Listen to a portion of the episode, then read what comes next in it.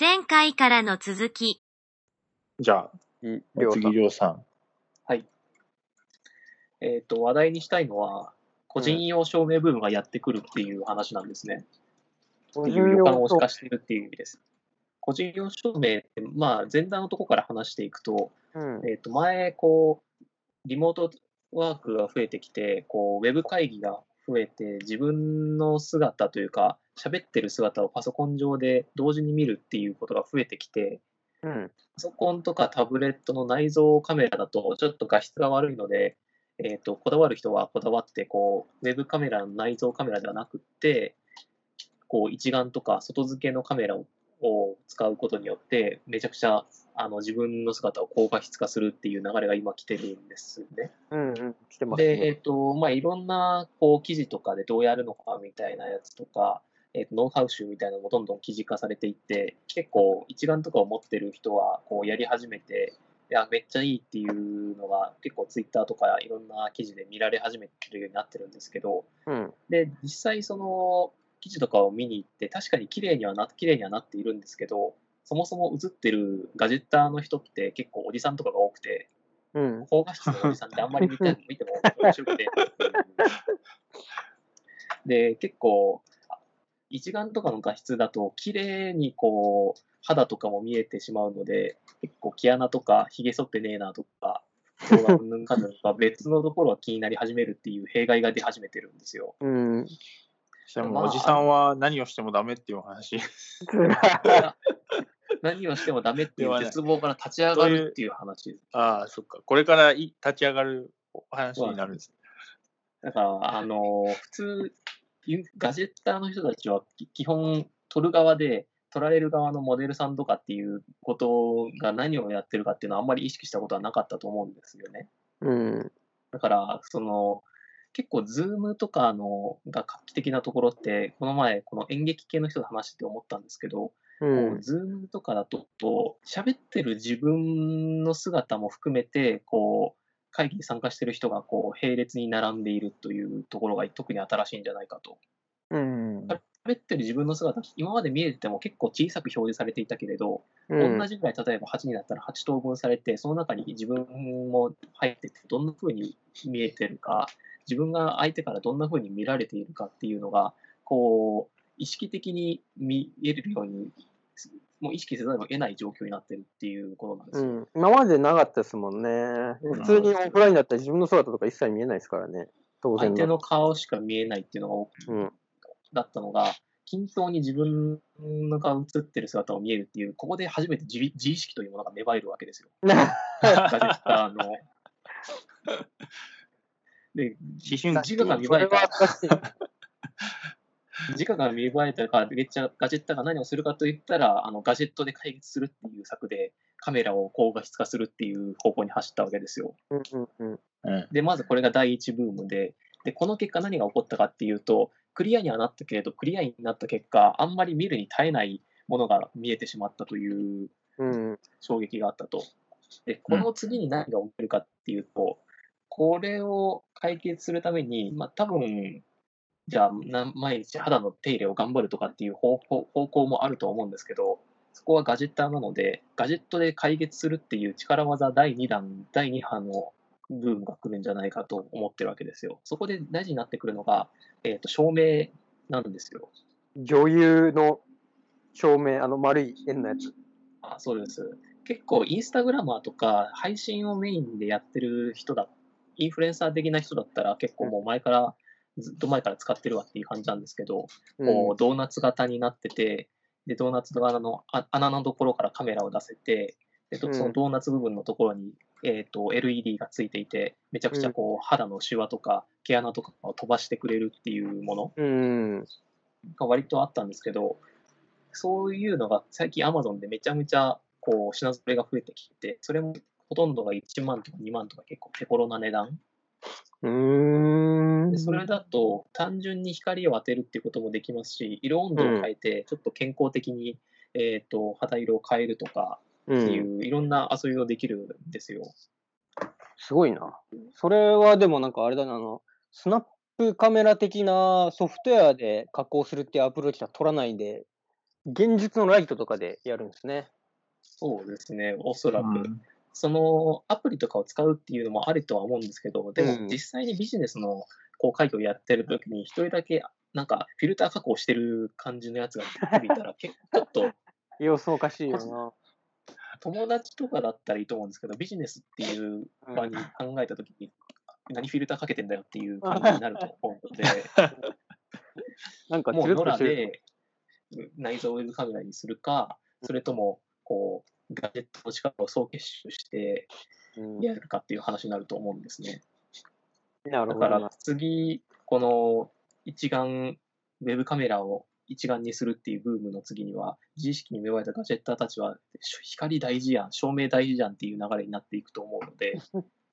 モニターの横にこうウェブ会議用のカメラと照明が並ぶ日が近いんじゃないかというふうに思っております。っていうのがリョウさんの予想。予想ですね。結構これ、まあ多分そうなるだろうなと思っている、もう一つの根拠としては、この一眼を持ってるような人たちって結構最初は、写真普通にシャッター切るだけでいい写真撮れたりして、あ、いいじゃんいいじゃんってテンション上がってくるんですけど、うん、特に室内とか物とかを撮るっていう時になった時に、カメラを使う時に、カメラを撮る時に光ってめちゃめちゃ大事じゃんっていうことに当たる瞬間があるんですよ。これはありましたね。前写真撮影した時そうでしたよね。レフ板ないともう全然ダメでしたもんね。そうなんですよ。前正村さんと一緒にモデルの人を撮影するっていう機会があって、うん、とにかくもうレフ板とかを駆使して、うん、モデルさんに光を当てるともう写真のクオリティがめちゃめちゃ変わると、うん、あとでソフトウェアで、処理するってこともできるんですけど、やっぱ元の素材が暗かったら結構できることに限界もあったりするんですよ、うん、だからあれは痛感したな。うん、だ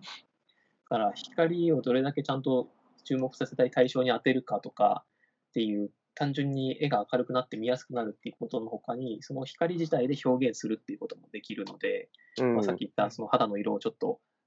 健康的に見せるとか、なんか料理とかも、うん、陰影をつけることでより美味しく見えるとかっていう、うん、単に構図とかの次に、次光に対してどうやって付き合っていくかっていうのが、いいカメラを買った人が通っていく第3ステップぐらいに控えてるんですよね。うん、だから同じような行動を多分ウェブカメラでも通っていくのではないかと予想すると、画質が良くなった結果、うん、じゃあその良くなった画質を美しく表現するためにどうなるかってなったら、次は光に向かうはずなんですよ。なるほどね。と思った感じです。うん、そしてさらに話を進めると、うん、この光を得ることによっていろんな表現が多様になった結果、次は目に見えないものがこう大事になってくるっていう話になると思ってて、うん、まあ目に見えないものっていうのは音のことですね。ああ、なるほど。だから次は内蔵マイクじゃ満足できないから、次は外付けマイクに行くぜっていうガジェッターが多分もう出始めてるぐらいな感じですかね。うん、からこうウェブカメラ、ウェブ会議っていう事象が増えてきたことによって、いろんなガジェッターのいろんなこう興味深いところが刺激をされて、いろんなものを買い始める、工夫をし始めるっていうのがこの1ヶ月ぐらいです。急速に進んでいて、とても見ていて楽しいっていう話ですね。うん、まあ完全にテレワークとかでテレワークが増えるともう。必要に迫られますからね、うん。それはいろんなガジェットとかが需要が上がる大きなファクターになりますよね。うん、こだわりたくなるっていうのも、うんまあ、ずっと家にいるから、いくらでも時間があるから遊び続けるっていうこともありますしね。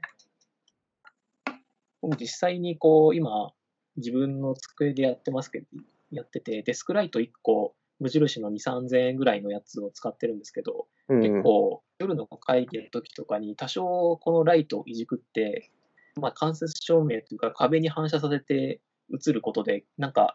めっちゃ画質良くないとか言われることが結構多いんですよね。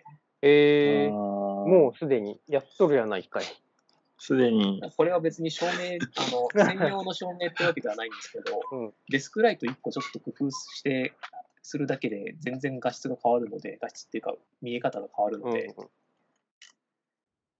でもこれをちょっとだいぶ前の話に戻りますけど、なんかオンラインデート、ありましたね。オンラインデートみたいなものが増えてきてた時に、なんか男とか女の身だしなみマナーの一つとして照明の一つをまず買いましょうみたいな。うん、それは結構フィルターは相手にしてるんですね。うん。結構漏れるんですかね。結構違うと思う。ウェブカメラってなんかもう画質悪いしさ、暗いしさ、なんか不審者っすよね、完全に。うん、なんかあれですね、なんか運転免許証の写真を出しますか、それともプロに外で撮ってもらった写真を見せますかみたいな、そういうレベルの話ですね。だからまあこだわる人はめちゃめちゃこだわるし、こだわらない人はもう一番最低限のやつでいいですっていう、そこの二極化も起きる気がしているので、この二極化した先に結構な差がつくんじゃないかと思ってます。なるほどね。というお話でした。だから次は光に個人用照明を買い揃えて、あれがいいこれがいいっていう、Amazon でこれが人気だみたいな話が多分盛り上がって、でそれで表現できる表現が増えていった後には、次はマイクだってなるっていうのが個人的な予想です。テレワーク、そういうお話でした。アンカー次ここ狙った方がいいんじゃないですか。伸びていく市場。アンカー、ウェブカメラ、ライト、マイクセットみたいな。マイクセット。テレワークセット一式みたいな。うん。ゴリゴリの営業で、なんか企業にバルクで買わせて、社員に配るみたいな。うん。結構あると思うんですよね。なんか普通に iPhone の内蔵カメラの時も、ライトニングが下のところに挿して簡易照明になるようなものとか、女子高生とか結構買いそうな気はするんですよね。おー。漏れるかっていうところが大事ですね。漏れは正義だからな。なるほどね。面白いな。という話でした。15分ぐらい。アンカー話が圧倒的に長かったな。アンカー語りたいことが多すぎるので、一旦この辺で切りますか。エンディングを今回もお聞きいただきありがとうございました。この配信が面白かったら感想を#ぬるラジでつぶやいてください。 YouTube なら高評価とチャンネル登録をお願いします。お疲れ様でした。お疲